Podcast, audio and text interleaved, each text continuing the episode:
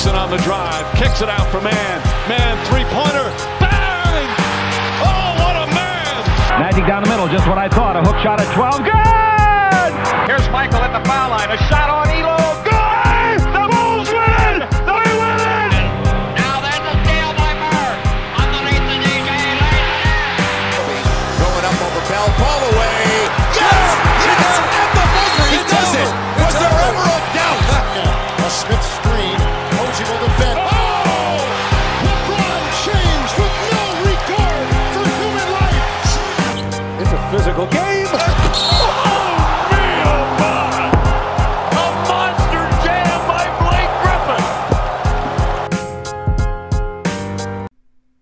What's going on?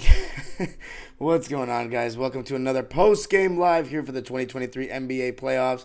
I thought for a second I wasn't going to be able to do this. My computer was heating up like a fucking oven and just shutting down. It seems like it's okay for now.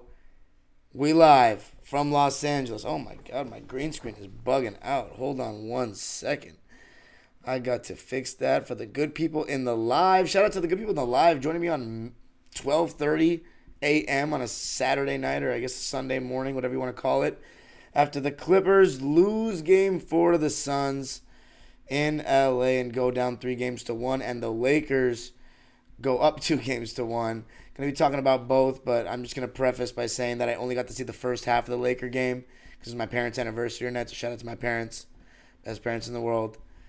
Um, I only got to watch the first half, but I think that was enough, honestly. And then I, you know, saw tweets from people that I obviously respect their basketball opinions about the Laker game and kind of got the gist, I'd say. So many other games, though, that I didn't get to watch this weekend, like the Celtics, the Nets games. I didn't even watch either of those games in Brooklyn.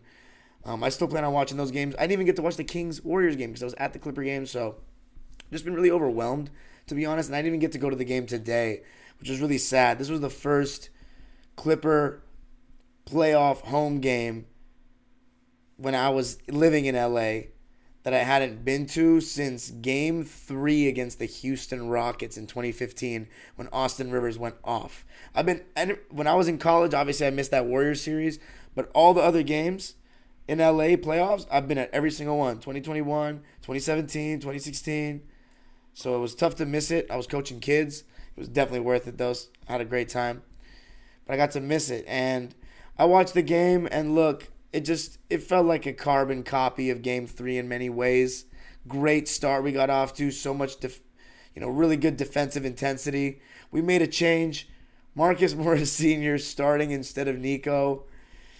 Back to square one, I guess. And look, Nico hasn't been playing very well. He hasn't been shooting the ball well, but his defense has still been pretty good. Um, Marcus Morris, I mean, look, we know what he's about in terms of how good he is at this stage of his career. And we gave him another chance. Ty Lue gave him another chance. That's his boy. And, you know, he couldn't guard. It's the same old stuff we've seen all season. That rest didn't change. He's just old. His knees, you know, he's gone through a lot. He's played a lot. He's owed $16 million next year. That's a bad contract. But the point is, he didn't really do much. He had a couple of good moments, like one, he drew an offensive foul. He made a three.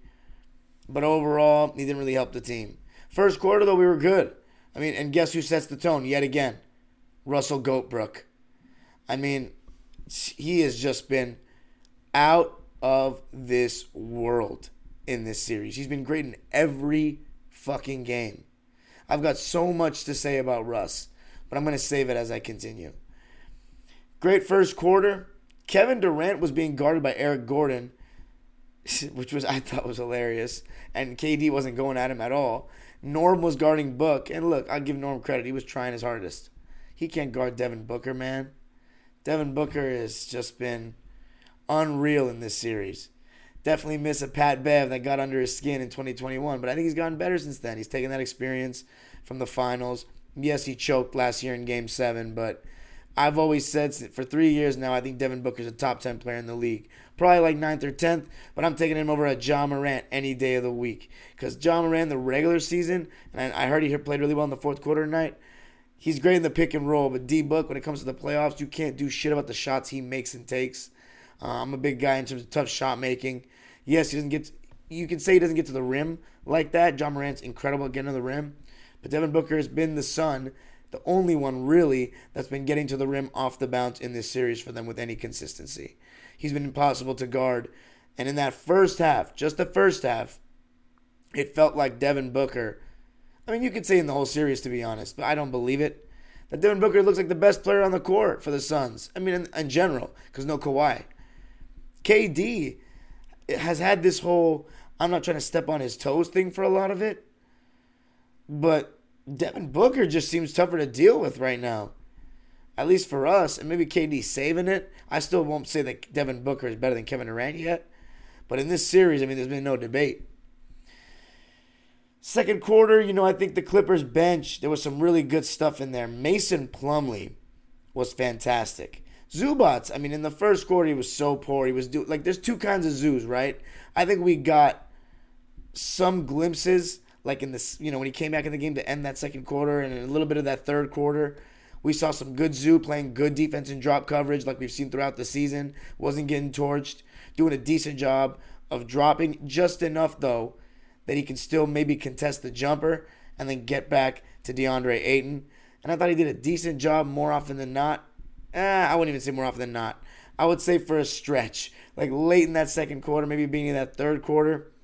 But Mason Plumlee, I thought in this game was the better center. I thought he made some fantastic passes, including a behind the like head pass or over the shoulder pass to save the ball late in that first quarter and found Eric Gordon for three.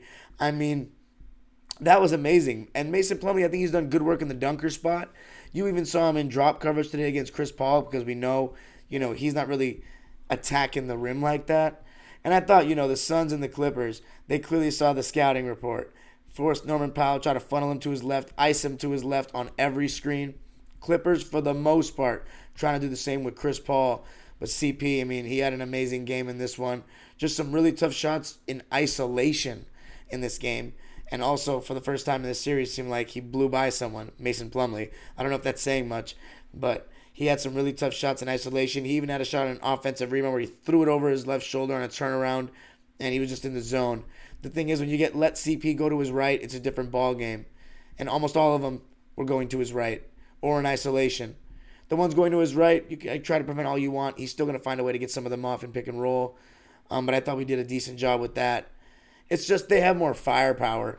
I mean, Russell Westbrook was creating a lot of good shots. I thought Terrence Mann was fantastic. This was his best game of the series thus far for me. He was knocking down shots. He did a really solid job on KD.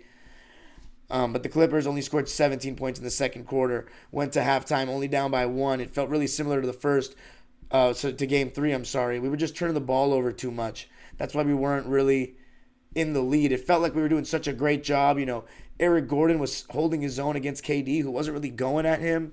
Zubac was doing a decent job in drop coverage overall. I'm surprised we still went to that strategy. Only a couple of times he hedged and then you know recovered. Most more often than not, he was in drop. But I think the guys at the point of attack, their effort level was so good. You know, actually, by the way, oh, what am I saying with Norman Powell guarding uh, Booker? It was Russell Westbrook mainly guarding Booker. Apologies.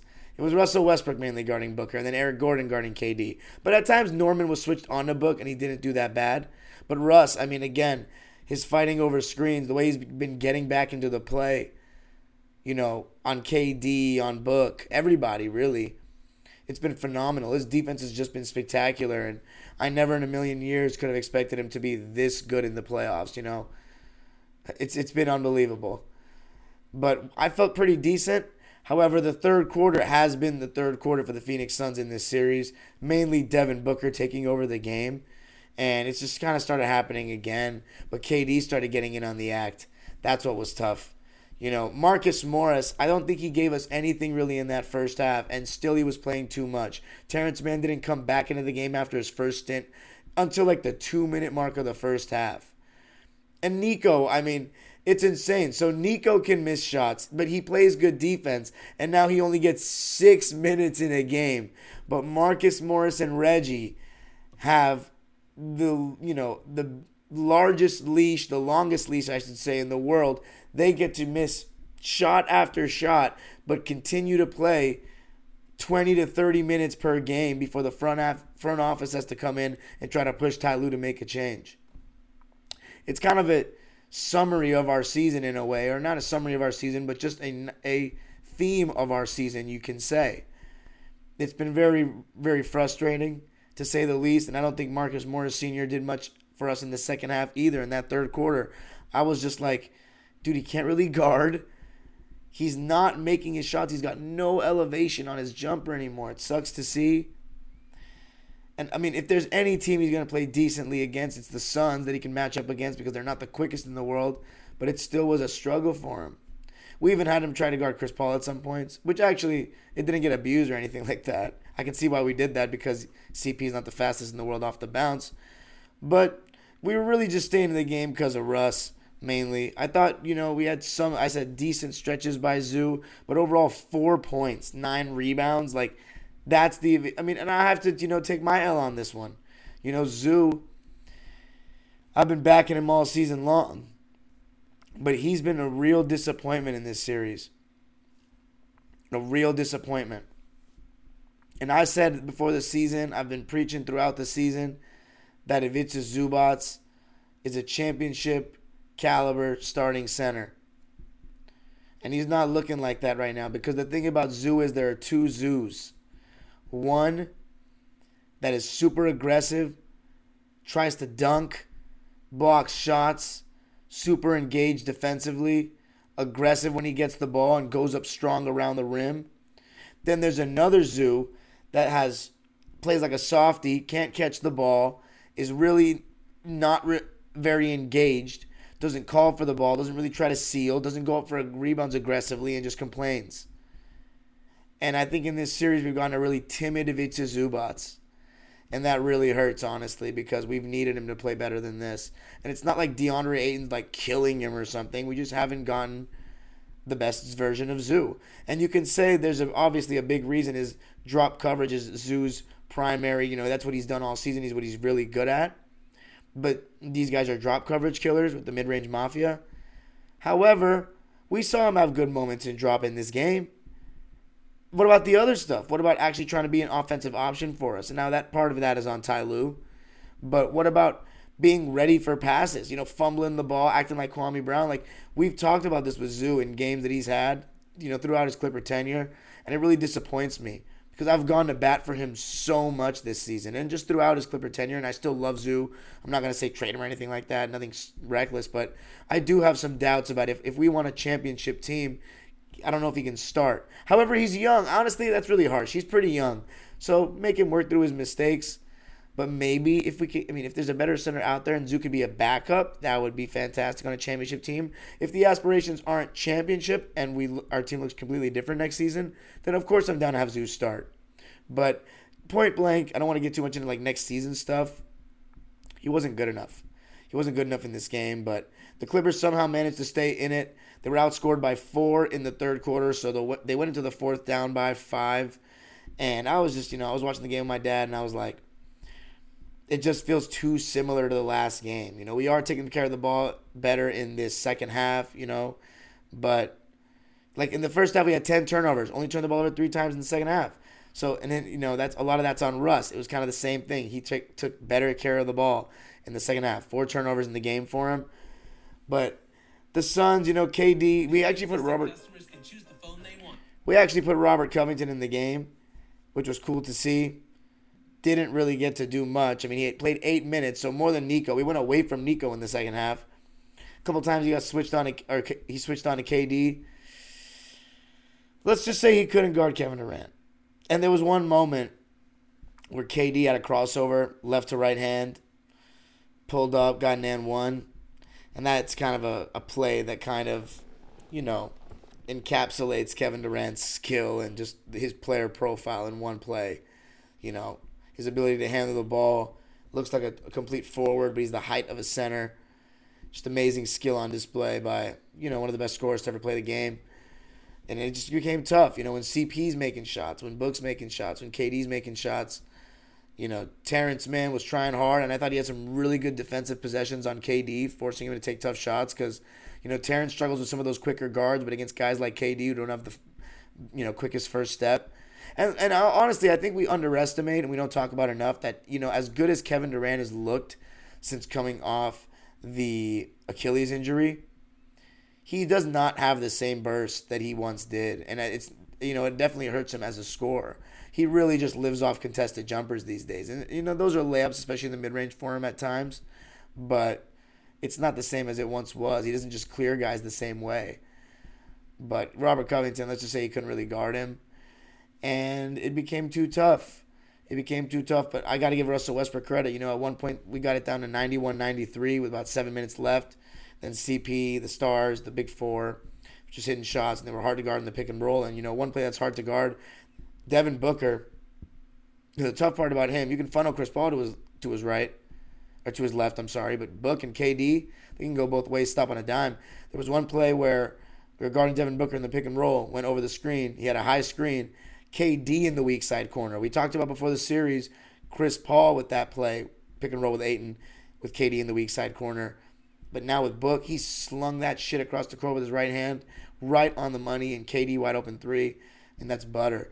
And I gotta give Russ, but I gotta give Russell Westbrook credit. He played so hard. He went right at Devin Booker, right at Landry Shamet in the first half, at KD. He was an absolute warrior. And his three ball falling, I mean, you could not script it that way. I got it. It's the same story, man. You know, Norman Powell didn't play very well in this one. That's not the same story, but I just meant the same story in the sense that, you know, the guys tried so hard. I'm really proud of the fight.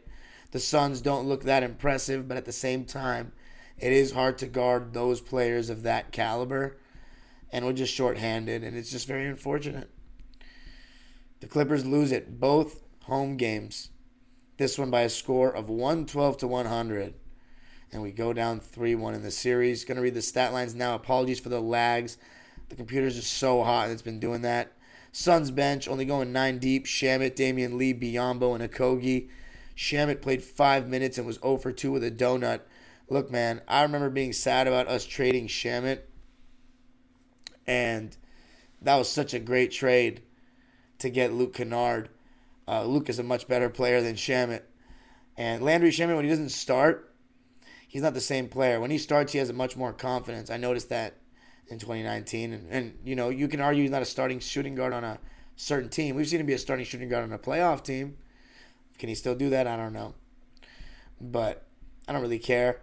When he left the Clippers and he signed with Brooklyn, or they traded him, I'm sorry, all he did was, you know, post Alicia Keys and Jay Z Empire State of Mind um, on his Instagram story. No, thank you, Clipper Nation. No, nothing. We supported that man, took him in, and we know celebrated him. So I just don't really fuck with that. No hard feelings though with Sham. It's just like ah, I don't really fuck. Eh, he's whatever. But I'll still he's still always gonna be famous and and legendary for this moment, for this very moment.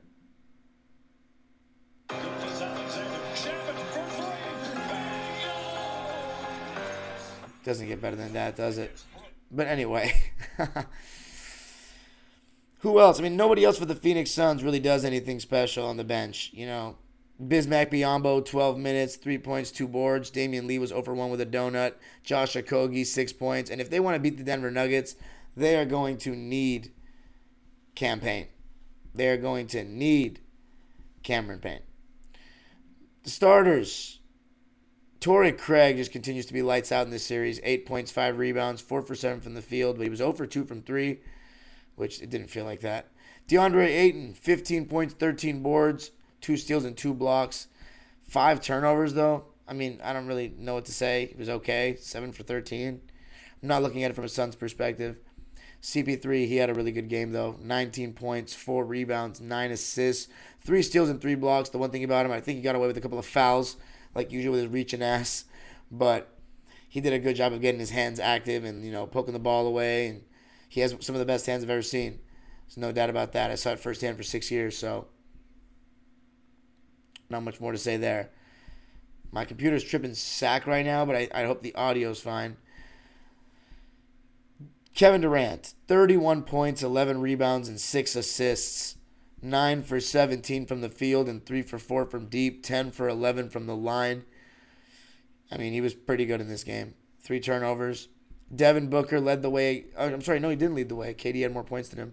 Devin Booker had 30, 9 rebounds, 7 assists, 3 steals, 4 turnovers, though. on 10 for 21 from the field, 3 for 6 from deep, and 7 for 8 from the line. Devin Booker, I mean, he, in my opinion, he's been the best player overall in this series, one of the best players in the playoffs. He's been absolutely cooking. We've had no answer for him.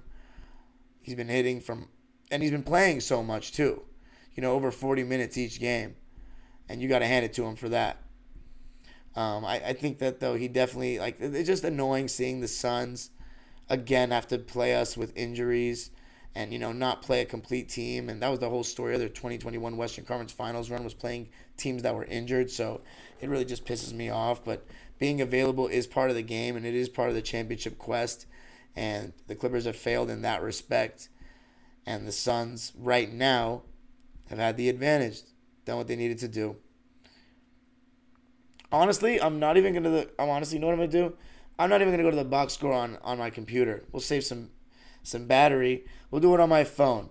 So that way it's not going to be as laggy in the stream because my computer's already heating up. If anybody has any tips on how to not get your computer to heat up like a fucking sauna, please let me know because I've reduced some clutter on it recently, but Jesus, man.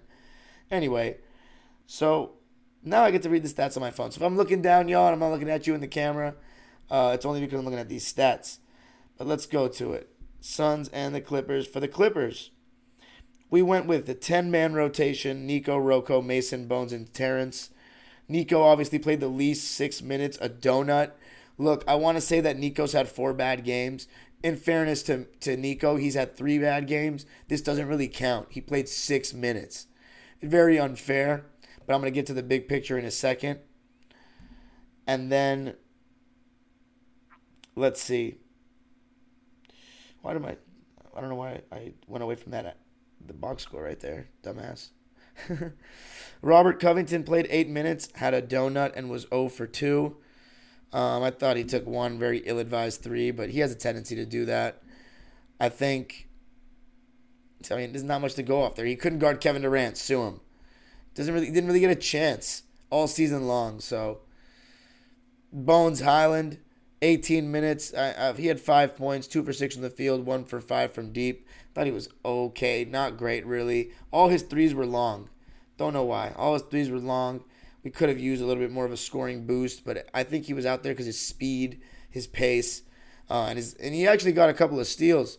I remember that steal on Kevin Durant in the fast break. Only one steal. I'm sorry, of course, but he was a plus four, so he did have some good positive minutes. And then there was Ivica Zubac, who played 24. I'm sorry, no, Mason Plumlee, who played 19 minutes. Thought he was really good. Eight points, six rebounds, and three assists on three for four from the field in 19 minutes. But overall, when Mason's hedging and recovering on the screens, he doesn't do a very good job, in my opinion. The Suns get good looks every time. So defensively, I think we bleed more points with Mason overall. But I think you can argue he's had a better series than Zoo. Um, but Zoo was really good in game one. I don't want to take that away from him. And then there's Marcus Morris Sr., who was three for 13 from the field, one for eight from deep, nine points, and got cooked basically the whole game. Yeah, I think anybody could have predicted that. Look, it's nothing personal with Senior. He's just past it. He's had a lot of injuries, a lot of wear and tear. How about EJ? Not great. 32 minutes played, 10 points, 4 for 8 from the field, 2 for 6 from deep. Thought he took, there was 1 3 from the left wing that was just super unnecessary. Thought he should have turned the corner on Chris Paul or tried to drive by him. Airballed. I think there was maybe one or two other shots that were a little questionable, but I mean, four for eight is not bad, and his defense on Kevin Durant was not terrible either. I mean, in the first half, the fact that he was able to keep him in check was was amazing. But granted, I think that was a little bit more about Kevin Durant just not really going at him. But I thought he held his own. And I think EJ overall in this series has been good defensive EJ. It's been the offense that's been so inconsistent and uh, for the most part, not really what you've expected or what we've needed of him with our guys having gone down. It's really about having gone down. We needed a little bit more. So I'm a little disappointed in EJ. And then there's Terrence Mann, who I thought was really good. 13 points, two rebounds, four assists. He played 30 minutes, but the fact that EJ's playing more than him, Norman Powell's playing seven more minutes than him when he was four for 15. Now, granted, Norm should probably be playing 37 minutes because he was so great last game and he's the best scorer we've got in terms of in this regular season, most efficient scorer, best scorer, more than Westbrook. Sorry, Westbrook fans. But the, but when Russ is playing like this, of course Norm is not a better scorer than him. At least, not, yeah, not a better scorer than him when Russ is playing like this. But Terrence Mann was fantastic. The point I was trying to make was that he shouldn't be getting seven less minutes than Norm. He shouldn't be getting only 30 minutes when he's the guy that has so much stamina, so much endurance, and can play all day. So, 13 points, three for four from deep, even one step back, five for nine from the field, three thir- in 30 minutes. And then there's Norman Powell, 14 points, four boards on four for 15 from the field, and two for six from deep. I mean, he couldn't do it again. It's tough. It's tough. You know, you're asking a lot of him. Two for six from deep. Mm. Just need a little bit more.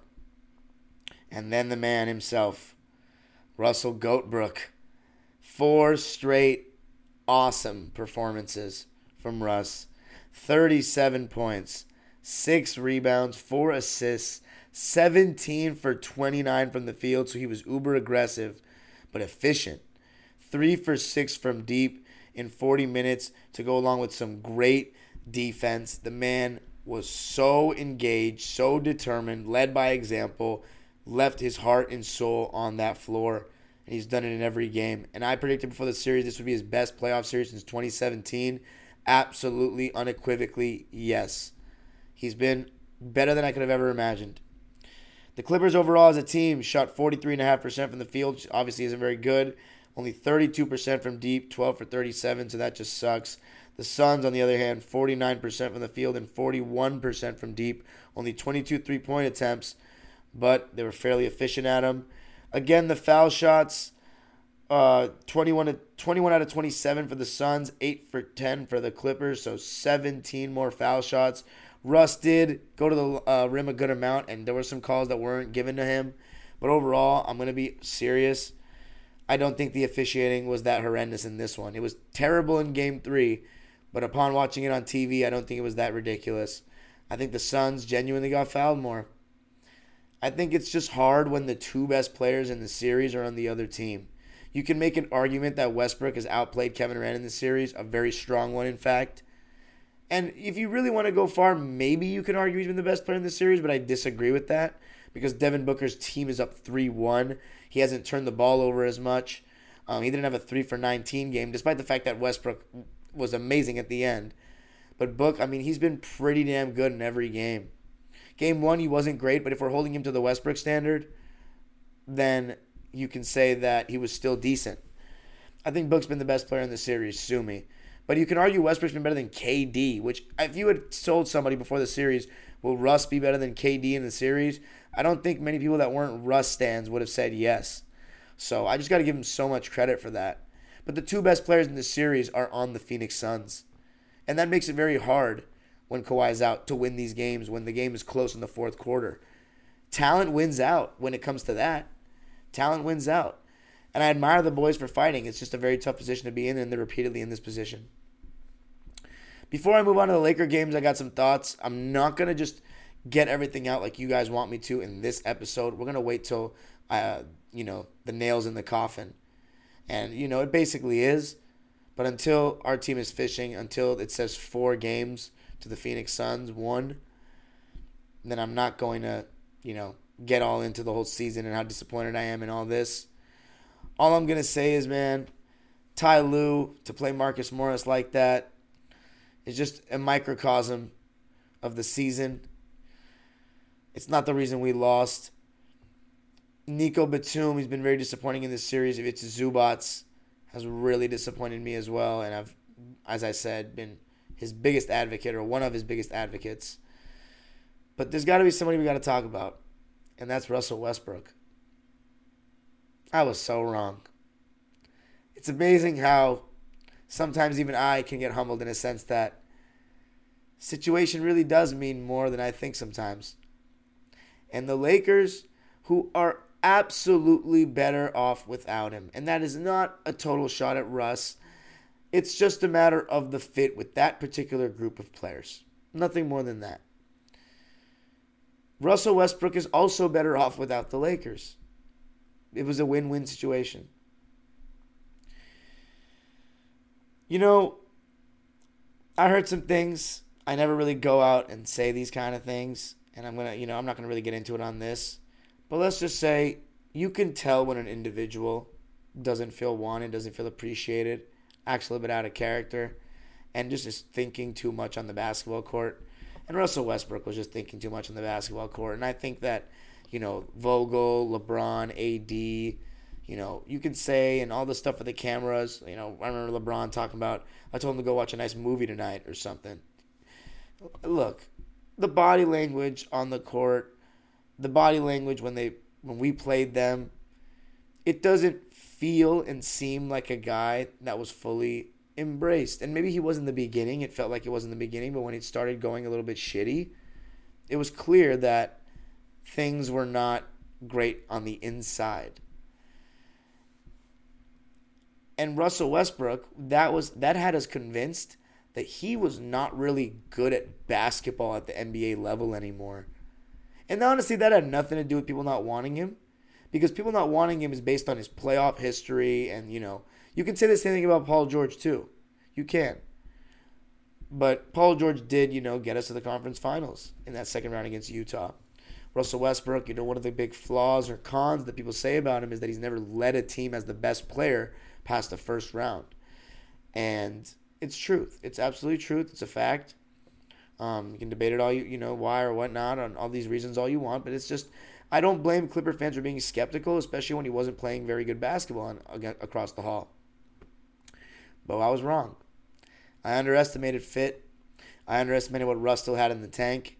His jump shooting, just the way you know, I think his fingers don't have the tape anymore or whatever, and it seems like his shot doesn't have that hitch anymore. He's shooting without hesitation. He's making a higher percentage. He still has so much burst. I underestimated his passing. Russell Westbrook has been one of my favorite players of all time. I've rooted for him for my whole entire life, really. I know before he was really on the Lakers, and you know I I root for him when he's just playing against you know against the Blazers in the series or against Utah. Like I'm a Russ fan. For him to be on my team and you know me not being super excited about it was tough. It really was. But I'm so happy to be wrong, and I said that even then. Because it's been such an absolute joy to have Russ on this team. Yeah, he has his flaws. He ain't perfect on the court.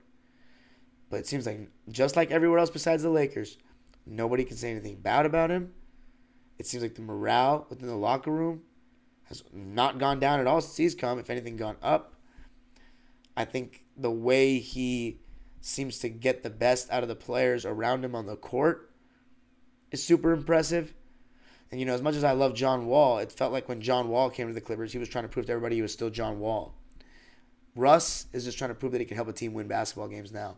And the way he has shown when to get off, like he did, you know, in these games without Paul George and Kawhi, and then take a step back and just let them do their thing. Also, be okay with being on the bench and just cheering on his guys. I mean, you got to give credit to the Clipper fans, the media, the team, the coaching staff in that respect. The way they've taken Russ in and gotten the best out of him. I mean, even if he plays three bad games, the series goes to seven, which it won't unless Russ plays great. But let's say, you know, we lose the next game and Russ plays like trash. It doesn't matter. He had four good games. He had a great series. I would love to bring him back next year. He's one of my favorite players of all time. And he's, I'm having so much fun having him on the team. He's so fun to root for. And, you know, the Clippers always have problems anyway. We always have a history of choking in the playoffs. If that's correlated with Russ, if we're going to get through it together, we're going to get through it together. And if we don't, hey, we're going to have some fun along the way. That's how I feel about it with Russ. But that's all I got to say about the Clippers, man. Uh, you know, we'll wait till they're dead and gone. And look, man, you can say I'm ready to be put out of my misery, but I would love to go to another game. I definitely want to go to another game. I mean, and obviously, if we come back from three one, it's just it's so unlikely unless we get Paul George back. But I mean, I don't think Kawhi's coming back, man. Let's talk about the Lakers real quick. This game ended in the first quarter. Um, I know the Teddy Bears made a push, but this game ended in the first quarter. I'm a this is an LA sports channel. I'm an LA sports diehard.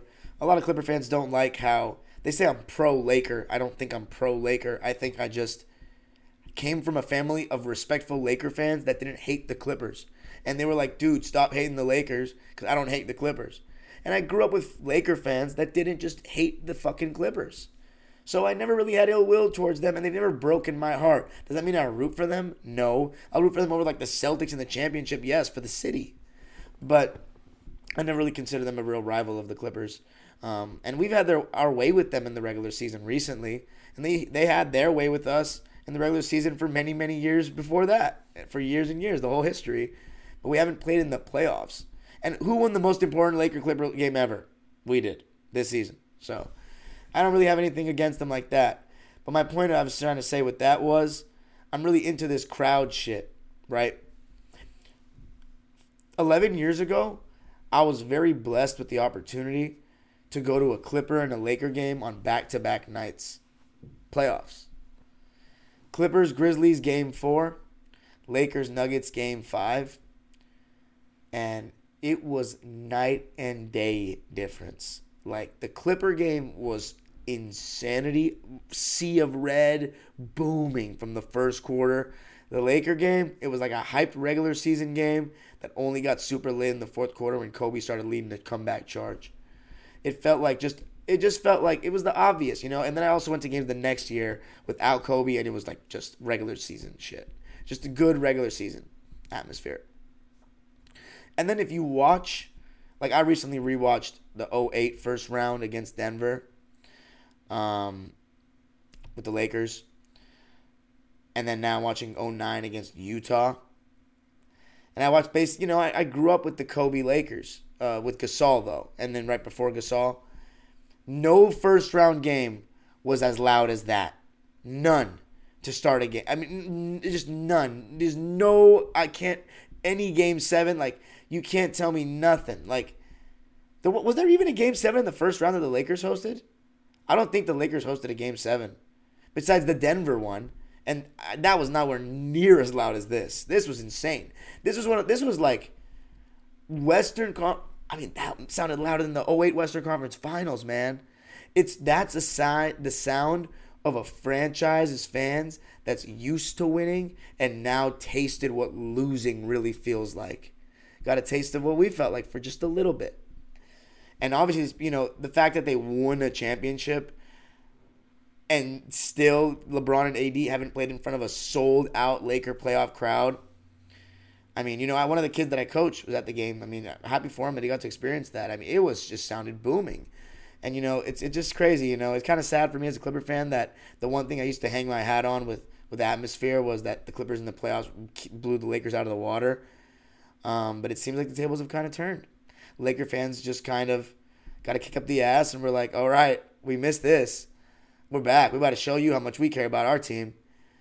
And I mean, Laker fan, LA loves basketball, and the Lakers are the you know the prime attraction. I think the Lakers have, I wouldn't say the most fans in LA. I think the Dodgers have surpassed them in that respect. Lakers have a bigger worldwide fan base because I think basketball is a bigger sport globally. Um, but I think that people care more about the Lakers because um, it's basketball. People love basketball. I think like the Dodgers have a lot of fans like me, where we love the Dodgers. We care a lot. We don't watch every game of baseball. The Lakers are the talk of the town. You know, basketball is the talk of the town. You know, growing up, obviously I'm in basketball circles, but when it came to sports talk, people were talking more about the Clippers than the Dodgers growing up because this is basketball. This is LA. bat. the LA breeze this shit. You know, we love this game. And you saw that with the Lakers t- fans tonight, man. Booing Dillon Brooks, getting in his head. And DB, I mean, this fucking idiot, for a basketball player, not as a man, is just some one of the lowest IQ offensive players I've seen. Defense is giving him shots all day long, and he just kept chucking his team out of the game.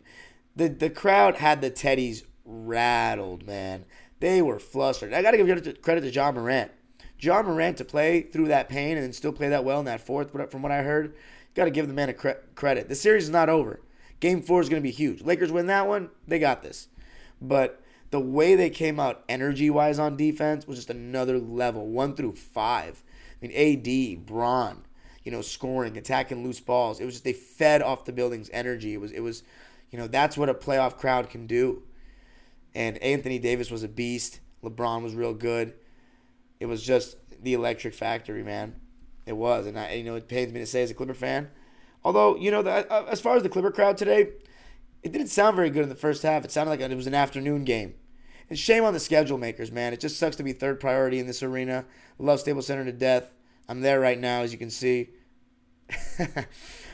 but, you know, man, it's going to be nice when we move to the Intuit Dome because we'll actually have prioritization with scheduling and obviously a building that breeds better atmosphere. The three levels of suites, it makes it a little bit, you know, it hurts. I mean, the Lakers, you know, the problem is the difference mainly is the Clipper fans, the die-hard Clipper fans that go to the playoff games, they're loud as fuck.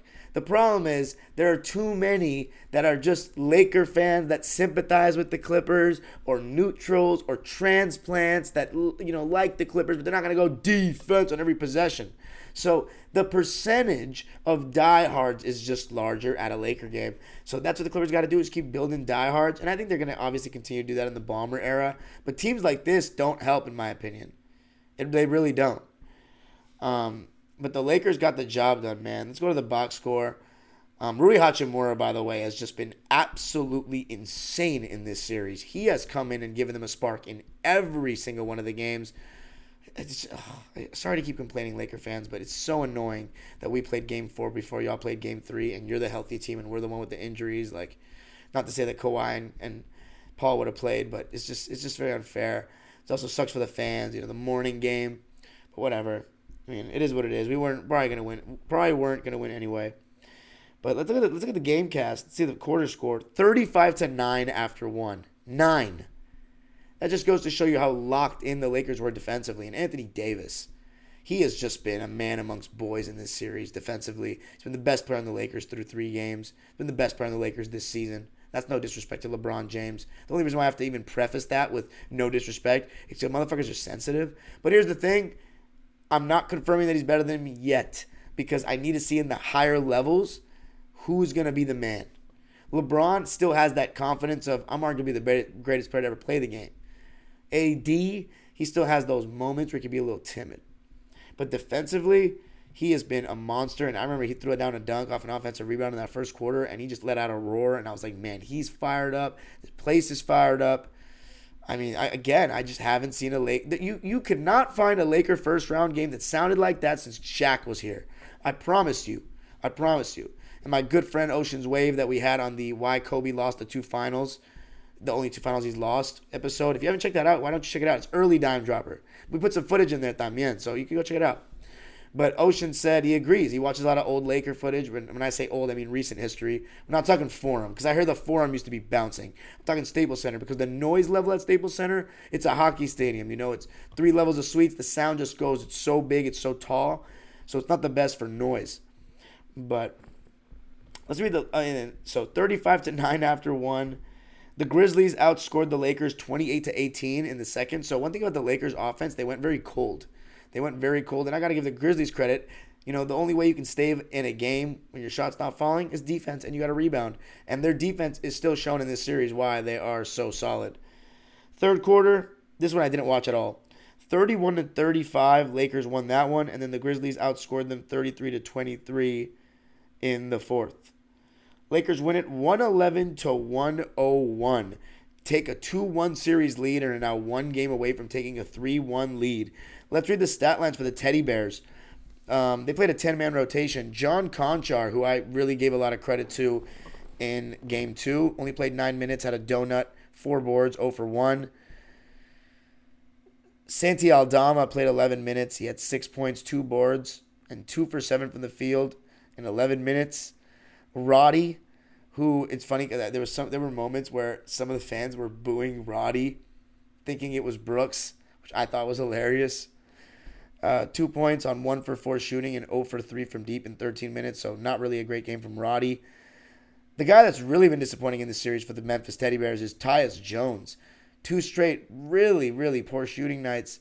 A donut for him. 0 for 7 from the field and 0 for 5 from 3 in 17 minutes. Are you kidding me?